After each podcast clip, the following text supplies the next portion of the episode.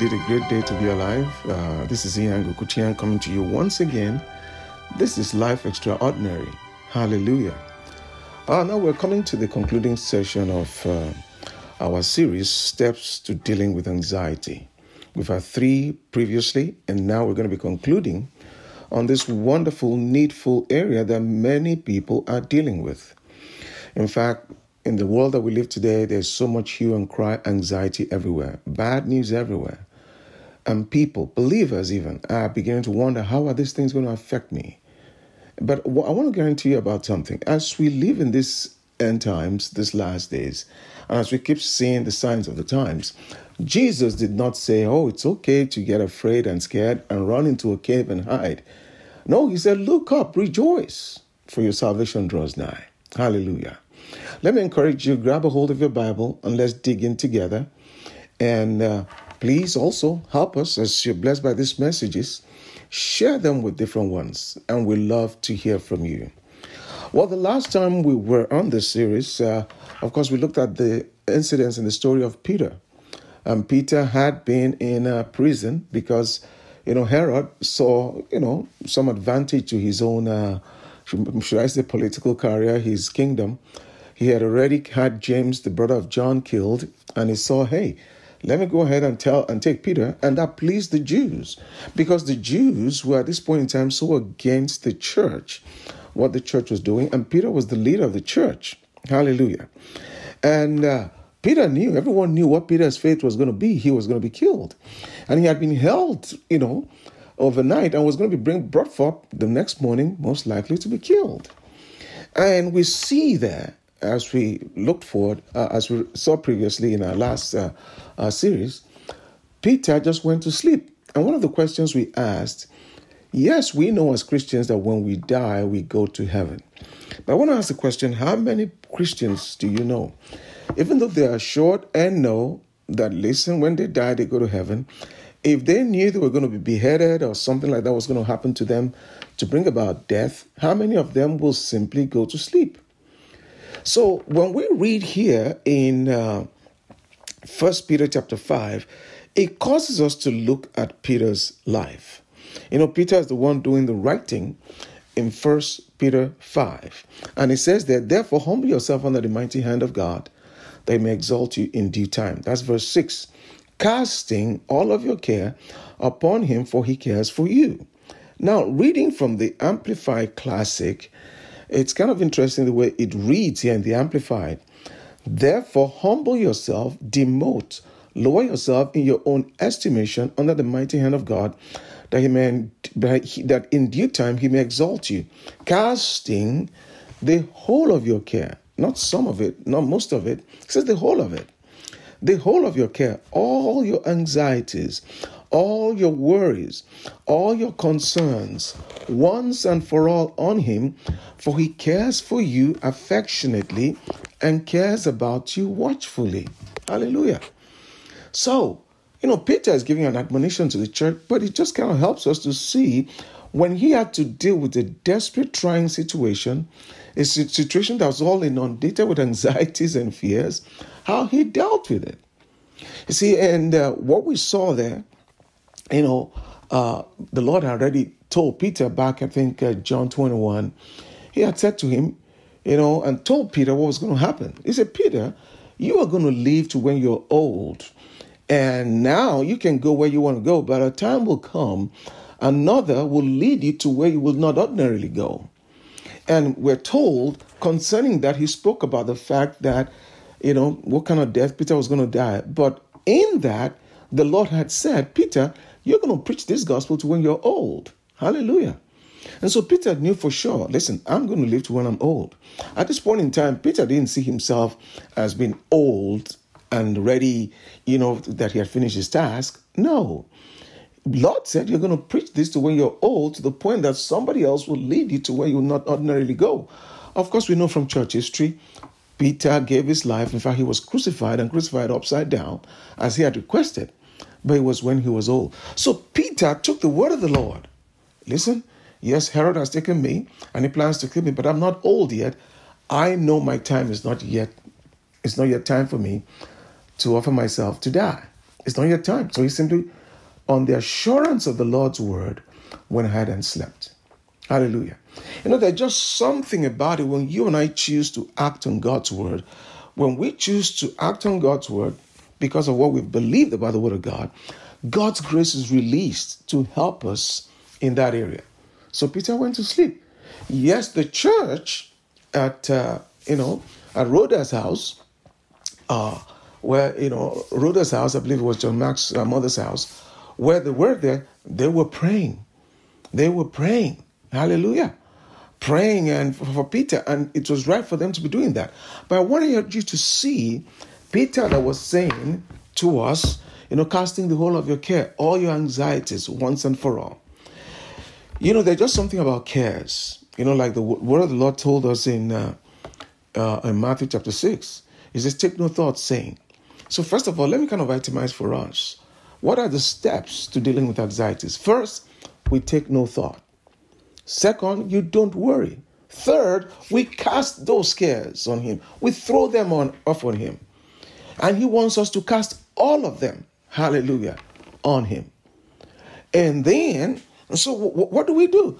There are times when you cast those cares. Yes, the peace of God floods our hearts, like the scriptures say. But for some reason, after a while, you go about doing your daily activities and doing what you know to do and getting about your business. Then the cares jump back on you. It's like they want to come back. And it's like, hey, the, the cares have a tendency of doing that. The enemy will see that these things keep staring you in your face. And just because they keep throwing themselves back on you, or the enemy keeps throwing themselves back on, throwing them back on you, does not mean you have to take them. Bible says once and for all. So we keep resisting them and let the let the enemy know, no, no, no, they're not mine. They belong to the Lord. Now in Matthew 6, Matthew 6 says, Take no thought saying, What shall we eat? What shall we drink? Or, or, or, you know, what shall we put on? You know, we put all those cares about life, security, put those things off on the Lord.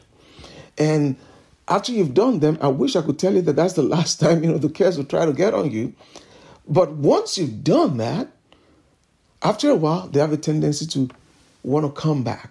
But the beauty about it, uh, beauty of it is this: when you've cast them on the Lord, the Lord has them. Did you get that? If He has them, He knows what to do with them. But if you are grappling with them, trying to figure out what am I going to do here and all of that, I'm not saying we don't make plans, don't get me wrong. But the act of worrying and being anxious is not making plans. That's not what it is. It is the enemy attacking you, attacking your mind, subjugating your faith, and really holding you captive. That's what it is. Hallelujah. You know, even one time, I've noticed this with some people. I've been somewhere in, Ma- in uh, Matthew 16. Um, the, the Lord made a statement and said, Beware of the leaven of the Pharisees. And the disciples kind of thought, oh, well, because we didn't, we didn't bring bread, we, we forgot bread, that type of thing and uh, and they were about to go along that direction. What I'm trying to say here is this: there are times people would say, "Oh, if I had done this, this would not have happened. If I had done that, this would not have happened." And I see this at times even with couples. If you had done this, this would not have happened. Well, listen to this. The fact is, we're not perfect couples. Did you hear me? We're not perfect people. And we're not perfect. No couple is perfect. That's what I meant to say. But the fact is, even if you made a mistake, the Lord is bigger than your mistakes. He knows that you and I are going to make mistakes. That's why He has grace for us. Hallelujah. So, you know, they thought, oh, we've not brought bread. That's why we, you know, run into this situation a lot and, the, uh, and that. And the Lord reminded them, have you forgotten? You can check this out in Matthew, Matthew 16, also uh, uh, Mark, Mark 8. You can check this out somewhere around that verse, uh, I think 12 thereabout. You can check this out, 12, 15, somewhere in Mark. Matthew 16, somewhere in verse 6. Check this out. The Lord said, Oh, have you forgotten the five loaves and two fishes that we used to feed the multitude? Whether you made a mistake or not, the Lord is bigger than that. Don't get stuck on that. Don't get into habit of uh, this with couples. The, uh, the husband will blame the wife or the wife will blame the husband and they'll get stuck there for days or weeks getting to you know strife unforgiveness listen even if the one party made a mistake you can fix it all up. You know repent. Go ahead. The lord is bigger than all of that. And address the issue at hand. Hallelujah. Are you still with me? And so we see here casting the whole of your care all your anxieties, all your worries, your, all your concerns, once and for all on Him, for He cares for you affectionately and cares about you watchfully. Now let's come here to Philippians 4. Follow me here as we come here to Philippians 4. I'm going to be reading, you know, uh, uh, uh, this, this book of Philippians is just so full about rejoice and things like that. In fact, let me read from verse 4. It says, Rejoice in the Lord always. Again, I say rejoice. Do you see that? So, one of the key things we have to put in our minds and really grab a hold of do what the scriptures tell you to do. How often is it saying for us to rejoice? Always. What does always mean? Regularly. So, regularly, praise the Lord. Thank you, Lord, for being so good to me.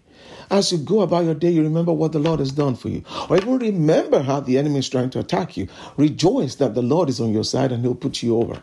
Hallelujah. He says, Rejoice in the Lord always. Again, I say, rejoice. Let your gentleness be known to all men. The Lord is at hand. Be anxious for nothing, but in everything. Did you get that? Be anxious for nothing, but in everything, by prayer and supplication with thanksgiving, let your requests be made known to God. And the peace of God, which passes all understanding, shall guard your hearts and minds through Christ Jesus. I love to read this, and I hope you're really seeing the uh, uh, uh, a step here which the Lord is telling us to do. What's the next step? You see, we've seen number one, take no thought. Number two, don't worry. Number three, cast the cares. Number four, right here, rejoice. And of course, as we come to see here, give thanks. In fact, let me read from the Amplified here from verse 4. Rejoice in the Lord always. And always delight, gladden yourself in him. Again, I say rejoice. It is so imperative if you're going to walk in victory with the Lord to stay and have an attitude and a heart of rejoicing. It is so important.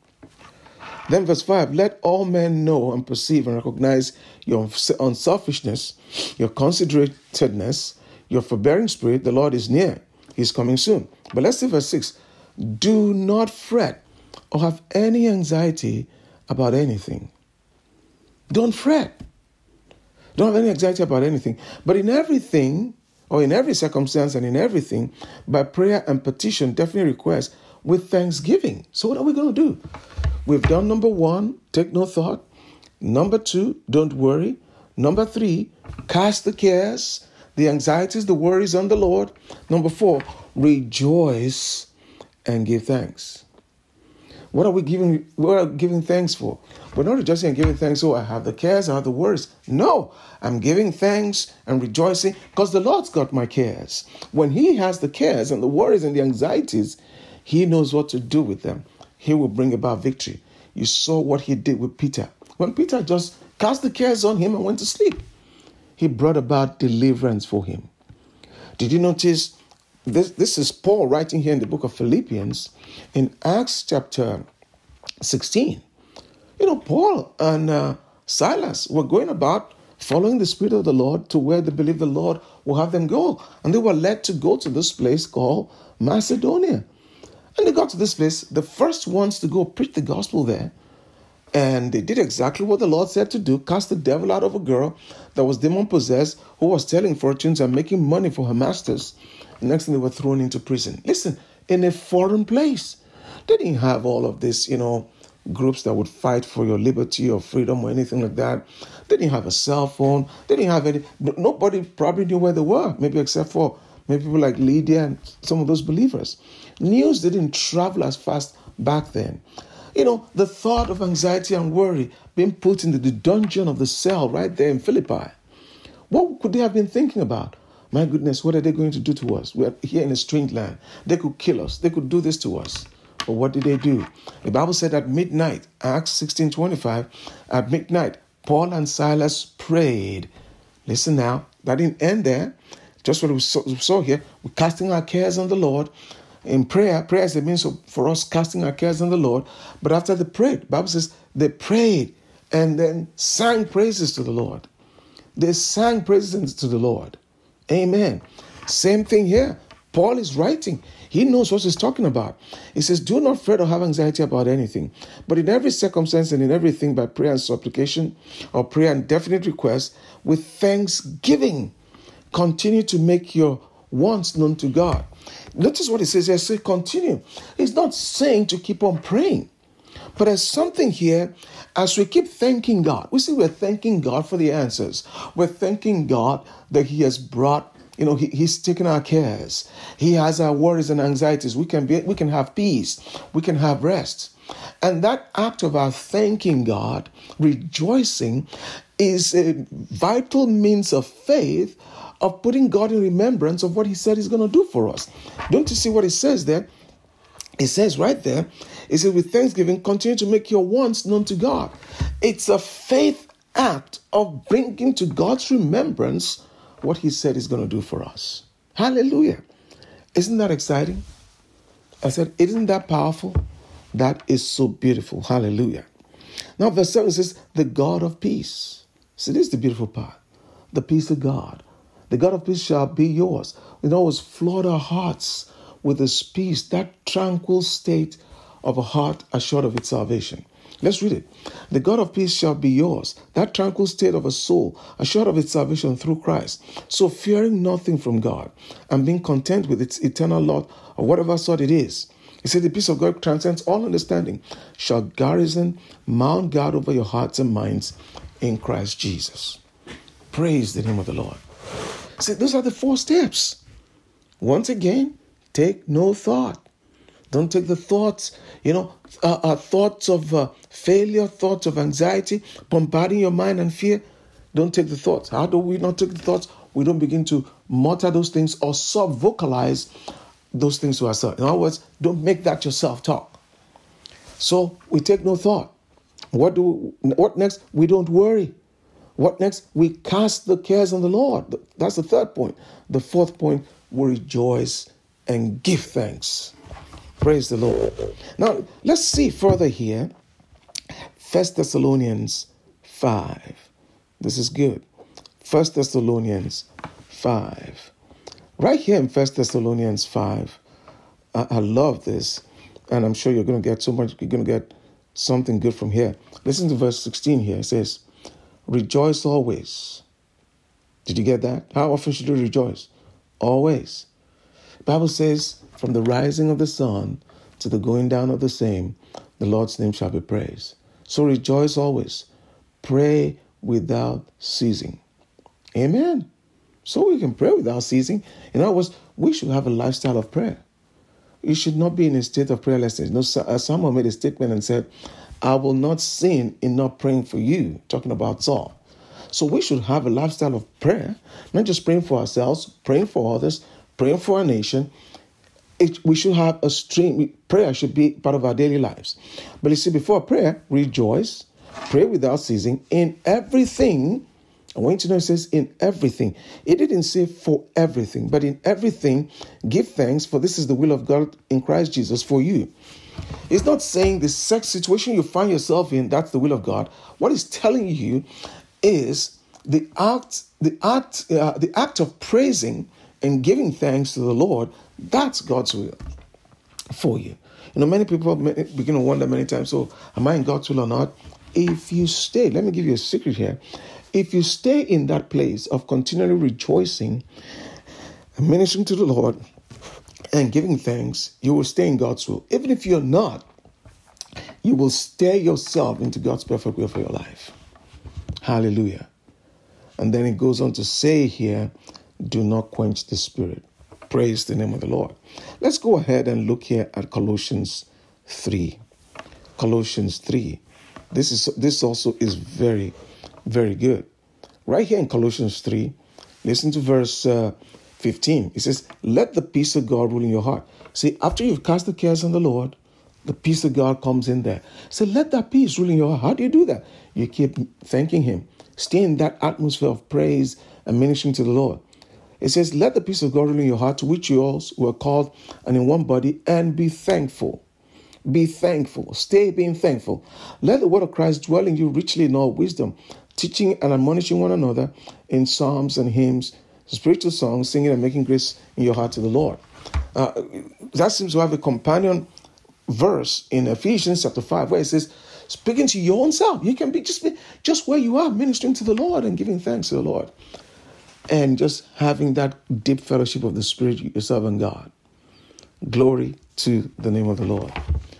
Hallelujah. Now, I want to come here to Psalm 149. Psalm 149. This is a powerful psalm, you know, that speaks to this matter here. In Psalm 149, uh, listen to what it says here.